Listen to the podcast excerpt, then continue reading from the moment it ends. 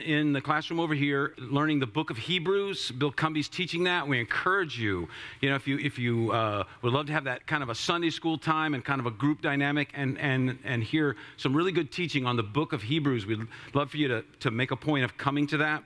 Uh, they started in this Sunday, but you can jump in. That's no problem, and we'd love to have you do that. Um, we're in a series on First John, and, and a lot of times when I'm doing a, a, an expository book, I, I try not to jump around too much with other scriptures, and in, and then sometimes I'm like, oh, I hate that. I should, there's some good scriptures to bring in, and uh, I like sometimes... I wish I could pursue some themes a little more deeply, and today we're going to do that. Today, um, I was thinking about the message that we've been learning, this this idea that there's intimate fellowship with God that is possible for us, that that intimate fellowship with God is the basis for great joy in our lives, all right? And it manifests itself in love towards others, and John is developing these themes, and I started thinking about that, so so... how do we struggle with it? What blocks it? Maybe in a sense, what activates it? And how is it taught in other passages? And so today we're going to take just a short little rabbit trail, a side trip. In our, it's, our series is on First John, but today we're going to kind of slide off and, and develop some themes that I'd like to talk about a little bit. Um, if you've ever been in a support group, you kind of know how they start. I mean, just imagine right now you're in a support group, and I stand up in front of you, and I say, hello, my name is Bob Mosley, and I'm a wimp. And everybody says, hi, Bob. Right, right, yeah. Welcome to Wimps Anonymous or whatever it is. Um, uh, but I say that because it's true. I don't like scary. I am deathly afraid of scary movies. I can't watch scary movies. I just can't do it. I'll have nightmares for years if I do that. And, uh, you know, it's just, I wet my pants, just terrible things, terrible things. Um, see, it's a, this is a support group, so we're allowed to share and be vulnerable and transparent, right? I don't like scary movies. I don't like new weird food experiences. I have two brothers that are missionaries to Portugal, and one time when I was over there visiting one of them, we were going to a house, and he says, one time they fed me a stew that had monkey intestines in it. And I was just like, Steve, will they be offended if I throw up on their table? Because just saying that makes me think that I might throw up. And... uh Weird news, I'm not thrilled about that. I don't like strange experiences. I don't I don't like things that, and, and I realize what it is, is, is I like to be in control because I don't like things that get me out of my comfort zone. And and and that's a that's a thing I need, I know I need to work on. But I don't like, situations where I lose control are kind of frightening to me. And so it's whenever our family, whenever we go anywhere, even though my kids are grown, I automatically head for the driver's seat. Even if it's not my car, I try to head for the driver's seat because I like to be in control. And and that and that that is, I think many of us can feel that way. When when I was a little kid, um, one time we were traveling on a family vacation, and it's one of my first memories. And and we had this uh, big Chevy Impala, and it had the bench seat up front and the bench seat in the back, and there were no seat belts. It was, you know, and so I'm sitting in the middle of the front seat, and and my dad is listening to like the news, right? So I just start reaching up to change the knob to find music, and we're driving, and all of a sudden, my dad grabs my hand, and he goes, what are you doing? And I said, Dad, I just wanted to change the, the channel. He goes, the driver of the car, that's his radio, and that's his heater, and you don't touch those things unless you ask permission of the driver of the car. And I was like, can I change the radio? Yes. So then I started changing. And and and I know that's kind of a weird little thing, but I'm still that way. If you get in the car with me and I'm listening to N P R, the news, just like my dad, I can't believe it. And I'm listening to it, and you just reach over and start turning it, I'm going to be, what are you doing? We're not in your car, and you are not driving. And I just feel that way. I can't help it. And then there's this incredibly scary, if you have kids, there's this incredibly scary day where you walk out to your car and you give them the key and you get in on the passenger side. And then your prayer life skyrockets. Skyrockets, right? When your kids are first learning, you got a seatbelt on, you wish there were more seatbelts, and you really wish there was a brake pedal, right? You, because I'm stomping, and there's no brake pedal there. And I remember my daughter, Holly, looking at me like, what are you doing? And I was like, nothing. I'm just sweating profusely. Because until I gave each one of my kids car keys, I'm the one that's driving. I choose the destination. I choose the route. I choose the speed. You're in the passenger seat, okay? So you're a passenger. You're not in charge. Whoever's in the driver's seat is in control. One day, Jesus came riding into Jerusalem, and he came in town on, remember, a donkey. Not an impressive way. It's like driving a smart car into town, right? Okay, I just, uh, if you own a smart car, I'm not, I, it just, it's just not, it's not super impressive. Let's just say that. Let's not say that. It's not, a, you know. Okay, stop. Read, read. Everybody, everybody was cheering for him. Everybody had an agenda for him. They were saying, Hosanna, Jesus, come and take care of me. Hosanna, Jesus, do this, do that, do this for me, do that for me. They didn't all, none of them said, hey, Jesus, what is your idea of what should happen to this? What is your plan for this nation? No one asked him that. They assumed he was going to do what they want. They're saying, Jesus, do what I want. Come in and rearrange the circumstances of my life the way I want them to be. Jesus, you do what I want to do. We'll all shout Hosanna to you. We'll all follow you. We're glad to have you in the car, Jesus. Just remember, you're in the passenger seat. These keys are our keys. This is our way. You're welcome in our car, but you're a passenger, not the driver. And that's the way it is for a lot of us, I think. And it can ebb and flow at different times of our lives. We find Jesus is pretty handy to have in the car with us because we might need him for something. And so, Jesus, I have a health problem. I need some help. Would you please work on that? We give him permission in our car. Jesus, you can turn the radio knob. But I'm the one in charge. There's something hard going on at work, Jesus. I'd like it to be different. Could you please work on that? I'm feeling some anxiety. Could you give me peace of mind? I'm feeling sad. Could you bring hope and happiness into my life? I'm facing death. I want to make sure I'm getting to heaven. Jesus, will you do what I want? I want you in my car, but I don't want you driving. Because if Jesus is driving, I'm not in charge of my life anymore. And I like to be in control. So that's a scary thing. If Jesus is driving, I'm not in charge of my wallet anymore. Because if I put him in control, then it's no matter, uh, it, it, it's no longer a matter of, well, I got some extra money now, I'm feeling a little generous, I'll give. Things are a little tight, I'm not feeling so generous, I'm not giving. I reserve the right to keep or give however I want. And now if it's his wallet, it's kind of scary. I'm not in charge of my ego anymore. I no longer have the right to satisfy my self-centered ambitions, what I want, what I think I should do. No, it becomes his agenda, his life. I'm not in charge of my mouth anymore. I don't get to gossip or flatter or cajole or deceive or rage or intimidate or manipulate or exaggerate. It's not my mouth, because I gave him the keys and he's in the driver's seat. If I put Jesus in control, I lose control. It's just automatic. When I put Jesus in control, I'm still fully engaged. In fact, I'm more alive than I've ever been before, but it's not all about me anymore. It's not my life, it's his life. That's what becomes important. And so the question then is, who's driving my life? Who's driving your life? Have I surrendered fully? Or is Jesus just in the car? Is he riding with you or is he driving? Have you ever said, okay, here's the keys. I'm giving it to you.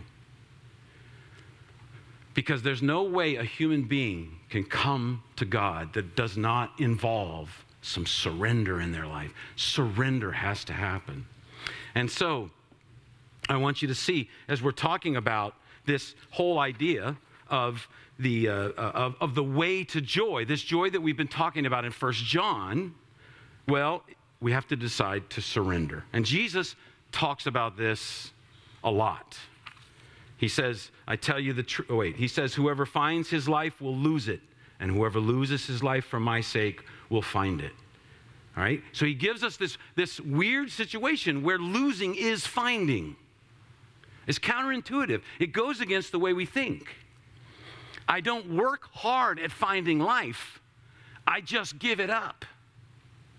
And he says, counterintuitively, if you give up, you will get. And that goes against what we've always we always think. He says, I tell you a truth, unless a kernel of wheat falls to the ground and dies, it remains only a single seed. But if it dies, it produces many seeds. Now he's bringing up this concept of dying. He's saying dying brings life somehow. And again, it gets it goes against the grain. We we scramble and fight and and, and grab for life, for happiness, for every little scrap of it we can get. And he says that's not the way to it. You will always be frustrated that way. When you give up, then it happens. Then you get. And life happens. Then Jesus said to his disciples, if anyone come after me, he must deny himself and take up his cross and follow me. For whoever wants to save his life will lose it. But whoever loses his life for me will find it. He just keeps saying, in different ways, the same thing. He keeps saying it's giving up. It's letting go of things. And surrender is not, because this is the thing that can happen. You know, I, you, you remember hearing all the time, let go and let God. That's, uh, that's, uh, that's just kind of a funny thing, and I'm not sure if I agree with it or not agree with it. But surrender is not passive.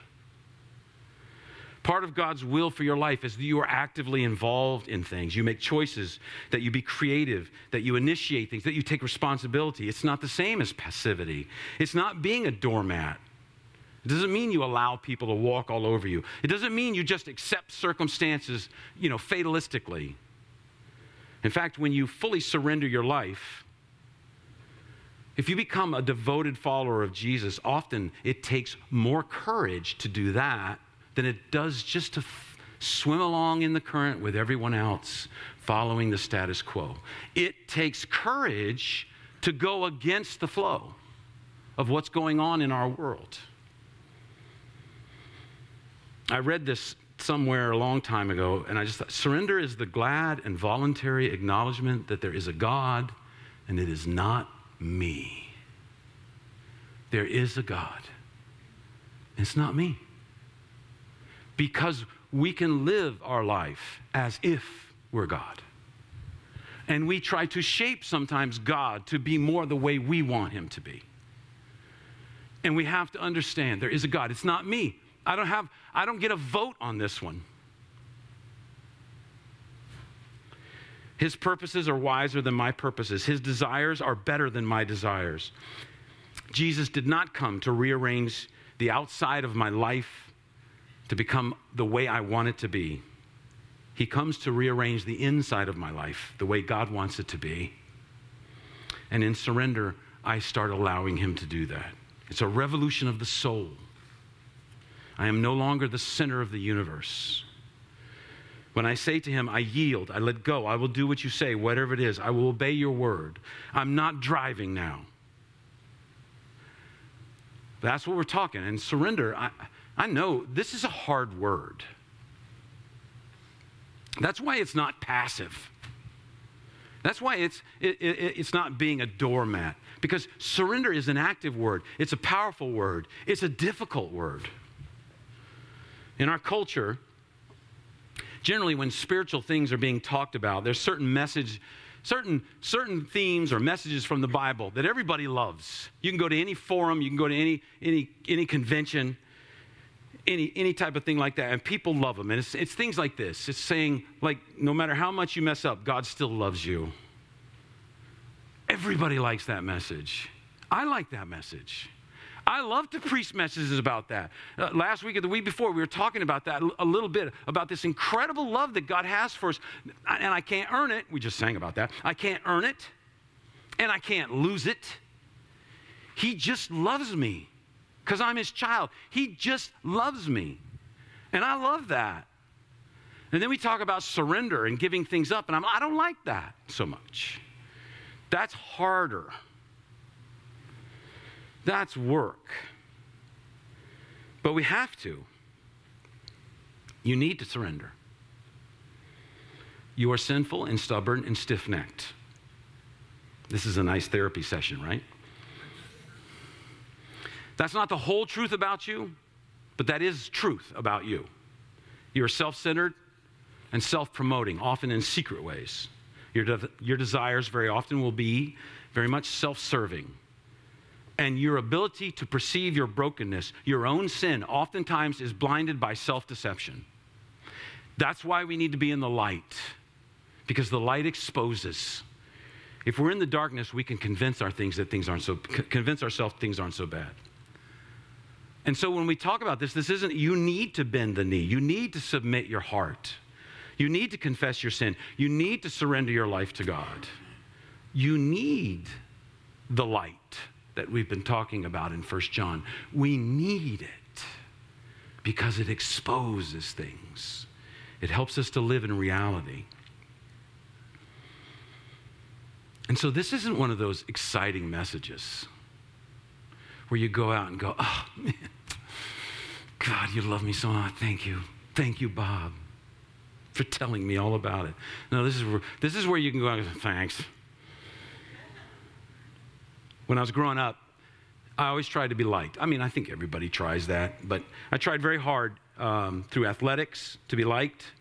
I often was a clown in class, trying to get attention and recognition.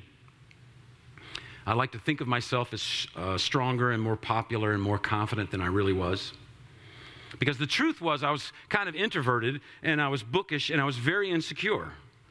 But I didn't want anybody to know that. But the truth was I was more bookish and more insecure than even I realized, because I was deceiving myself. As I grew up, I was trying to be like someone that I wasn't. I was trapped, trying to grab something I couldn't grab.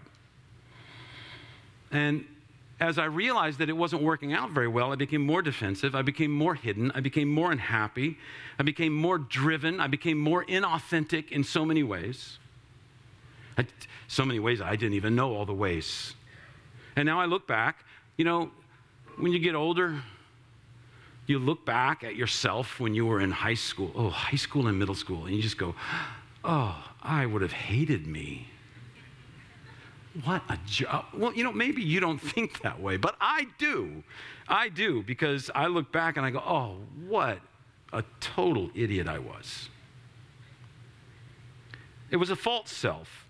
It was this misplaced pride and ego and junk that was in my life. And and and I still have a lot of surrendering to do. It's not like things are done. But one of the things I'm learning, I have a lot of dying to do, but one of the things I'm learning on the other side of dying is that walking in Christ can bring so much freedom in life. I'm freed from those things that I slaved under. And this cuts deeply to the issue of surrender. I cannot surrender to God unless I trust that He has my best interests at His heart. I can't do it otherwise. You know, Jesus has a lot to say about death to self.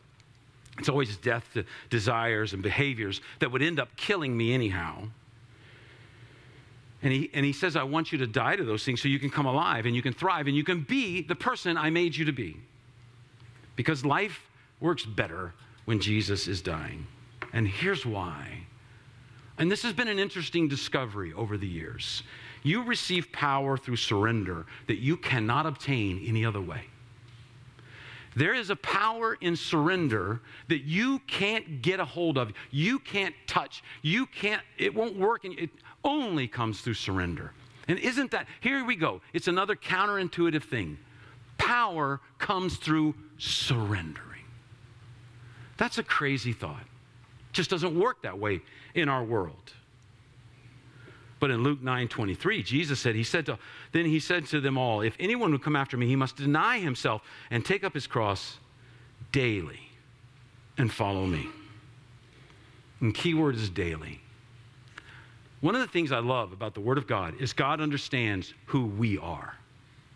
God knows that I can say, God, I surrender, I die to you, I'm taking up my cross and I'm following you. And He knows that five minutes down the road, I'll be like, no, this looks good. And I quit. I can give up, or I can get distracted, you know, or I can, oh, whatever. And so he says, no, repeatedly, repeatedly, I understand. I'm telling you this because I understand how you are. You're going to need to do this constantly. Because here we are. We're all here on Sunday. And we tend to all agree with, everyone tends to agree with me on Sunday. It's the rest of the week that's the real problem, right? Because the rest of the week, Bob's not there, and he's not talking to me, and I don't necessarily have the scriptures right there in front of me, and I don't have it on a big screen. And suddenly I'm meeting someone who is a total jerk, and that person wasn't in church with me Sunday, so you didn't cover this, Bob. Which really what we're saying is, because what do I say, right? I can't say you didn't cover this, Bob. So we say, you didn't cover this, God. And so the rest of the week is different. And that's why he says it's got to be daily. We've got to keep working on it. Romans twelve, something I know many of you have heard one hundred million times in youth meetings. Therefore, I urge you, brothers, in view of God's mercy, to offer your bodies as living sacrifices, holy and pleasing to God. This is your spiritual act of worship. This is a key verse, though. This is so important. It's an offering that is done daily.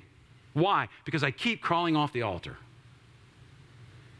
And Paul says, crawl back on. However many times you need to. You got off, get back on. It's a constant thing. Because we deal with issues that we struggle with and that tend to take us. If you've ever been really mad at somebody, a kind of anger that can be difficult to deal with. When I was working at a different church, um, somebody had done something to me that I was deeply angry about. And, and they treated me, I felt like they treated me very unfairly. And it was kind of done in a very underhanded, kind of a sneaky way, like I'd been tricked. And it was complicated. I didn't know how to respond. But, but without even trying, my mind, my mind, which can go insane sometimes, it's filled with all kinds of thoughts of what a bad person this person is. This person is just a bad person. I don't, I'd written them off. They did me wrong. They're evil, evil incarnate. I just did this whenever I was around them, right? And I'm good because the bad person did it to me.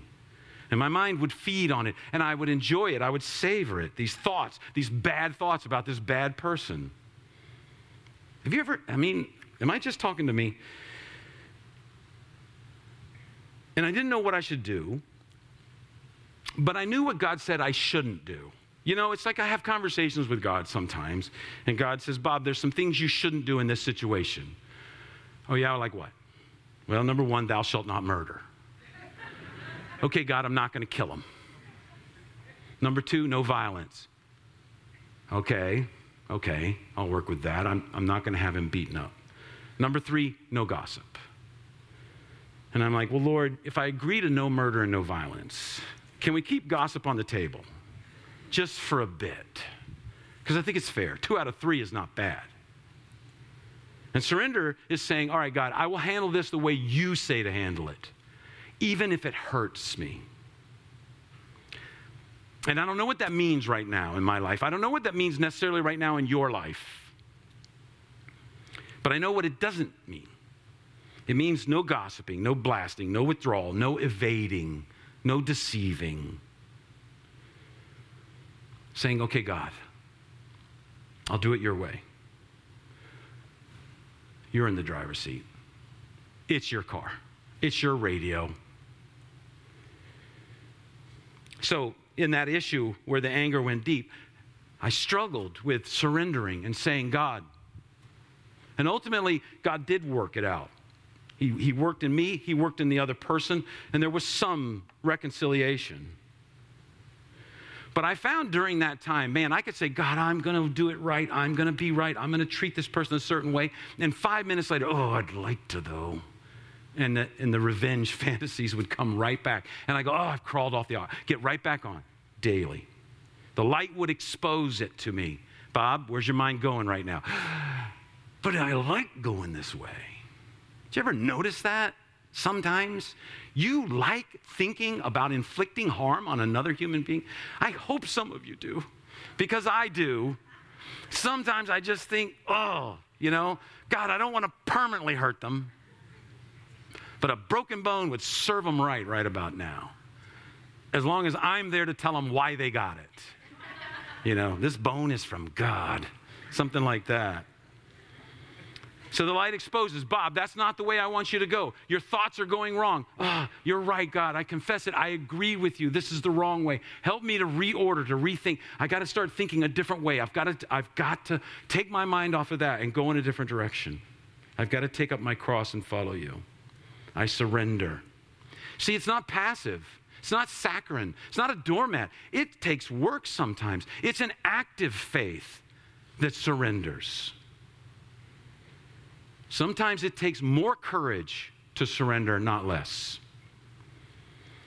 And it's almost never, it cannot be just an internal event. It involves external actions, because when you surrender, you're figuring out how you're going to deal with a situation or a person or something in your life that needs to change. And so it involves external acts, it involves actions, and usually they have a cost. But actions always follow surrender. So when we talk about this path to joy, you have to decide to surrender, but also you have to commit to something. I have it here, commit to servanthood, or maybe I should have said commit to serving. Actions that follow what's going on inside. I love this passage because this is so human. The mother of Zebedee's sons came to Jesus with her sons and, kneeling down, asked a favor of him. What is it you want, he asked. She said, grant that one of these two sons of mine may sit at your right and the other at your left in your kingdom. She wanted them to get the positions of power and rank. See, she was thinking kingdom thought. She was thinking Jesus was going to be king, and the two top people are on either side of him. And she goes, let my boys be those two top people. Because that's the way the world worked back then. And it's the way the world works now. It's the same way the world works now. And she said, I don't want you. Those other guys are losers. The other ten, they're losers. My boys, put them up, get them up where they can run things the way they're supposed to be run. Years ago, I went to speak in Germany for a week. And when I boarded the plane, and I was flying, at the time, this was quite a while, at the time, it was a Swiss Air plane. And Swiss Air was considered the nicest, or one of the nicest airlines in the world at the time. But I noticed immediately that when we boarded, we were separated into two separate compartments. The people in the compartment up front were called first class passengers. The people in the compartment in the back, and you know, you know what you are, no matter what they label it, right? Bluebirds, ravens, eagles, when it's reading groups, you know who's the ones that are slow and the right? So you go to the back, and the lady says, welcome to coach. And I'm going, you mean second class. That's what you mean, because that's first class. So we're second class. And there was all the difference between the two. In first class, they got desirable seats. And it was all about being served. Because everything is designed to reinforce who's going first class, to make everyone else who is in second class wish and want to go first class at some point in the future. It's all about the money. It's all about the power. That's the kingdom of this earth. I noticed in the first class compartment, their meal came on china. It came on real china. And they got really nice silverware.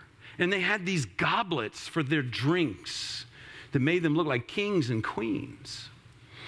Our meals came in paper bags. And you got a plastic knife and a plastic fork, and you'd get a, you know, a cardboard cup for your drink. And I remember as the lady was walking by and I'd ordered a Coke, I said, could I have the whole can? And she said, no. And she just kept on moving. And I'm like, Swiss Air, wow, pretty nice. In first class, they sat in thrones. They had these wide seats with long leg room and all kinds of free stuff. In coach, we got cramped seats with no leg room, and we got these little earbuds, these cheap earbuds that didn't even hardly work. You only heard out of one earbud. In first class, they got all kinds of nice things like moist towels that they put on their forehead. We stewed in our own sweat. That's all we did. And, and first class was separated from second class by a curtain. the iron curtain. It's like it's like the Holy of Holies, and we're in the court of the Gentiles. We cannot. So I, think of, I always think of the night in in, in uh, well, none shall pass. I just think of that. And in first class, they had their own facilities for just a few people, and and for the rest of us, the cattle car, we had a couple of facilities, but there was a line. Sometimes there was a long line to go to the bathroom. And you can't go through the curtain. You're a Gentile. You're not allowed into the Holy of, you know, you, you can't go through. I know, I tried. I just said, can I please just, there's a long line. And she said, and it was the Coke lady. No. I'm feeling like, do you know other words? One day Jesus leaves heaven and the angels say to him, you'll be traveling first class, of course. And Jesus said, nope, I'm going coach. I am manger, a stable. I'll be a simple carpenter, a simple stonemason, actually. I'll have no money. The Son of Man has no place to lay his head. I'm going coach. And he came to earth, and no one recognized him as the Messiah. Why? Because nobody expected the Messiah to fly coach. And James and John come to him, and they say, we want to be in first class. They bring their mother along. Man, those guys. They bring them, hey, Mom. Oh, yeah, I could just go on and on about that. And she says, can my boys sit in first class? We don't like these coach people you've been hanging around with. And when the ten heard this, they were indignant with the two brothers. The Jesus, Jesus called them together and said, you know that the rulers of the Gentiles lord it over them, and the high officials exercise authority over them. Not so with you. Instead of whoever wants to become, instead, whoever wants to become great among you must be your servant, and whoever wants to be first must be your slave, just as the Son of Man did not come to be served, but to serve, and to give his life as a ransom for many. You know, I've heard a couple of people talk about this, and one of the things I was thinking about is, the ten, why are they indignant? Why are they upset? Is it because they're committed to humility and servanthood and they're upset that what James and John is doing will damage their community? No. No, I don't think so. They're concerned about where they are in the pecking order. They're saying, how dare you think you're at the top? Who told you you're at the top? And we are so like chickens with a pecking order. There's a pecking order on the kingdom of this earth.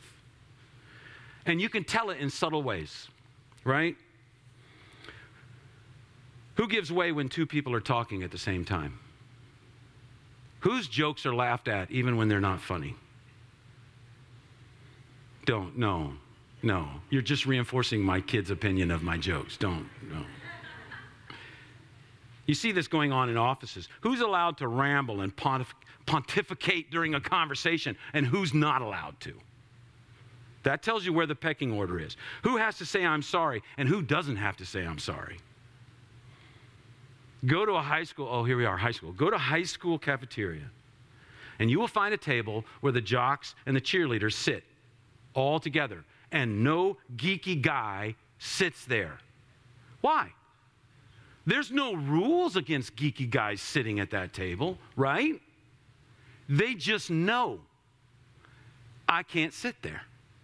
Because there's a pecking order. It's stronger by far than any law that any government could ever pass. No one violates it because everybody knows how you can be crushed when you do violate it. It crushes you. And that's the way things are on the kingdom of this earth. Look at verse twenty-five there. Jesus called them together and said, you know that the rulers of the Gentiles lord it over them, and their high officials exercise authority over them. That's the way it works. Now, I know occasionally there are people who break the, they they change, they don't do it. They don't follow the rules. They don't follow the, but they're rare, right? They're rare.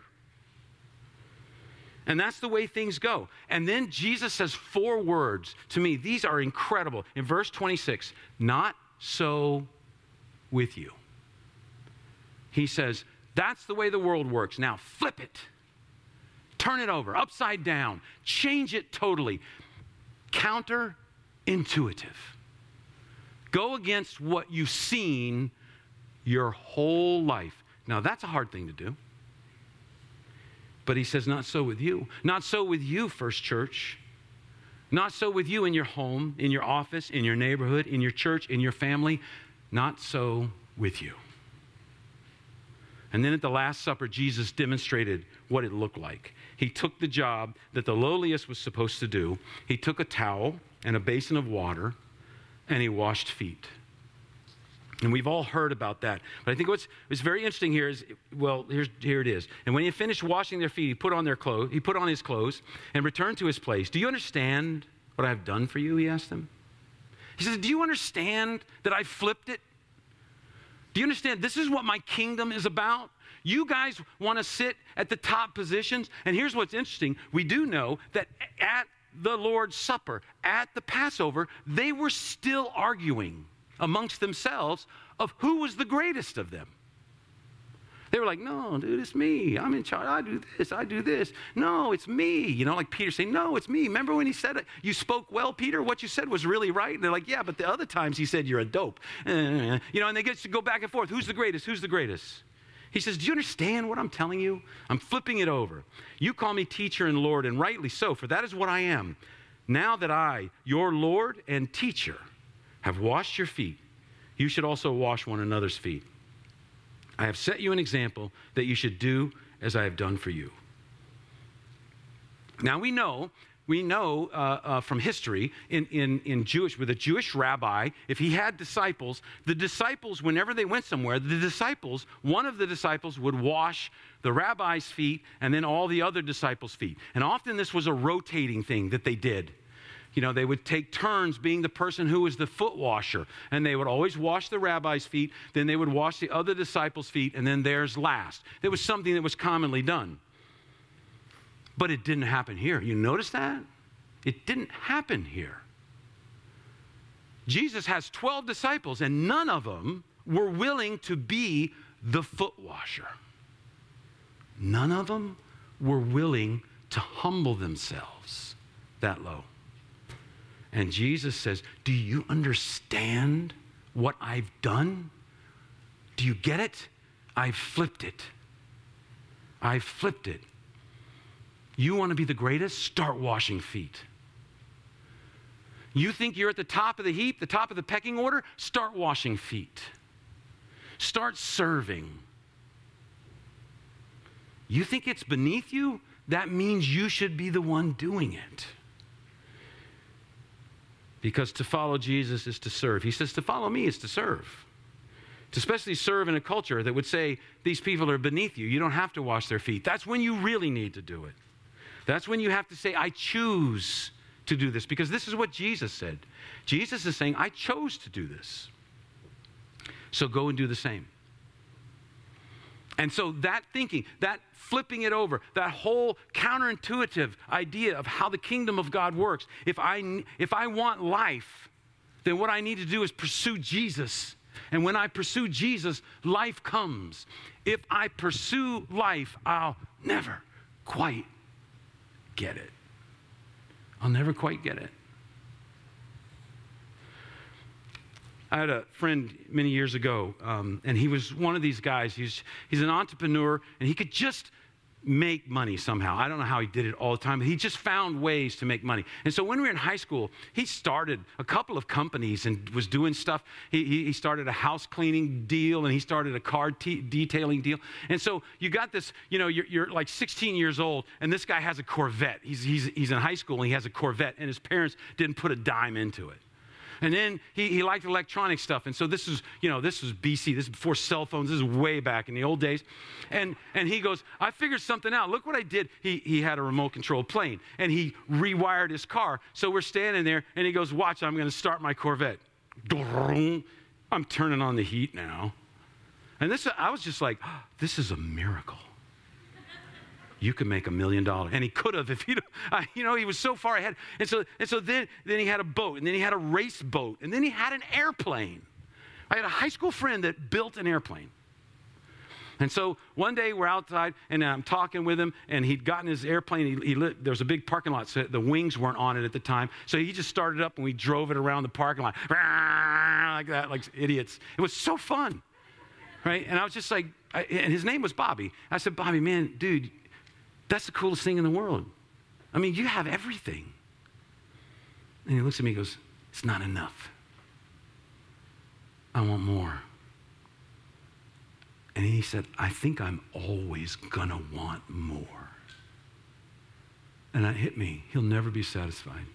He'll never be satisfied unless he meets Jesus. He'll never be satisfied. And that's the way we are. It's counterintuitive. If I pursue life, if I pursue for me, I never quite get it. I'm frustrated. I get glimpses. I get little bits. Little bits of happiness, little bits of joy, but it's not quite it. If I pursue Jesus, he says, you'll find the life that you were made for. So that somebody like Paul could say, I have been crucified with Christ and I no longer live, yet Christ lives in me. The life I live in the body, I live by faith in the Son of God who loved me and gave himself for me. Paul says, I've died and now I live. And those aren't just words. He really means something there. This really happened. And he says, my false self, my self-centered desires, my hiddenness and sin, they were crucified with God. And now Jesus, because of what you've done for me, through the power of the Holy Spirit, I'm going to live. I'm going to live. And so here's the question for us. Who's in the driver's seat? I mean, this is an, it's an obvious illustration, but who's in the driver's seat? Have you surrendered your life to Jesus? And Jesus will be relentless about this because he was in his day. So a woman gets caught in adultery and Jesus says, I don't condemn you. Now go, sin no more. Surrender, surrender, surrender your sexuality to me, your habits, your thoughts, your actions. If you need help, if you can't do it and you know you can't, then bring it to me and the light will expose and power will be, will be given and you can, you can surrender. A lot of times it's about money. The rich young ruler came to Jesus, and, and Jesus knew exactly where he needed to surrender. So Jesus said, give me your wallet. And the guy's like, nah, no, not that far.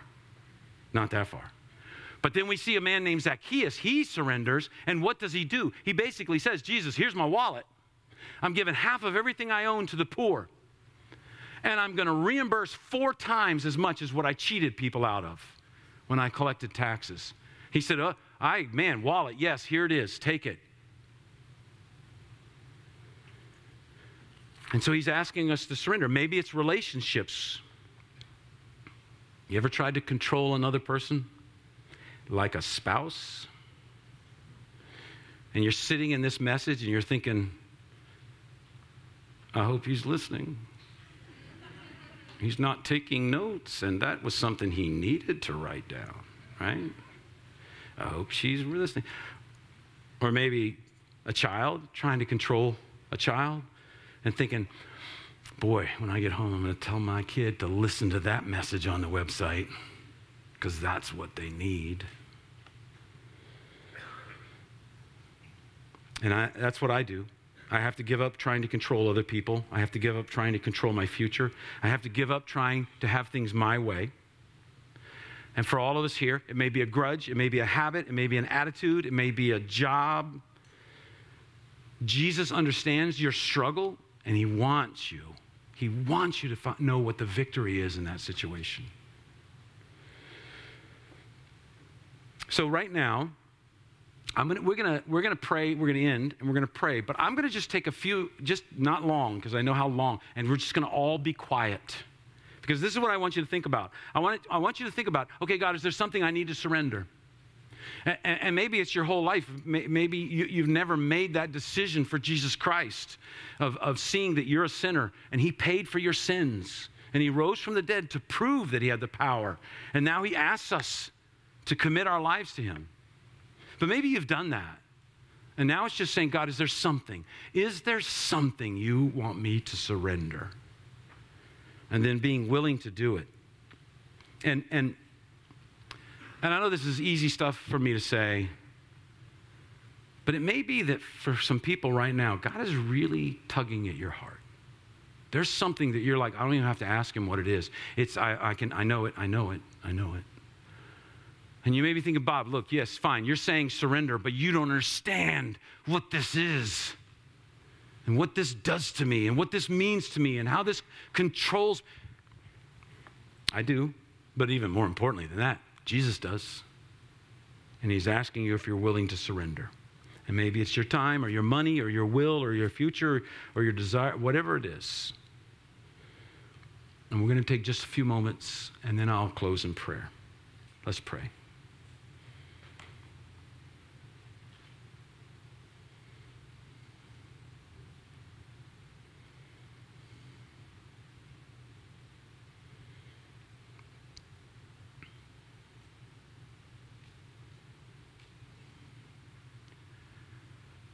Father, you know every heart in this room. You know what we struggle with. You know our pains and our joys. You know our hopes and our fears. You know us intimately. And so we can't hide from you. And we try so hard. We think we can get away with it, but we can't. And so, Lord, as, we, um, as we're here this morning and maybe doing business with you, we pray that you would work, you would reveal yourself, you would show yourself at work in our lives. You would encourage us to know that you love us and that you're working in and through us. But, Lord, help us to have the courage to make the tough decisions sometimes and do the hard thing. Help us to be willing to surrender and then to act on that surrender by serving and loving others, especially those who maybe have hurt us or those who are below us, we feel. Help us to flip this world upside down and to change it by showing this incredible love that you have for us and showing how it works in our lives. God, we need power, and that only comes from you. And so we pray that you would do that. And we thank you in advance. In Jesus' name, amen.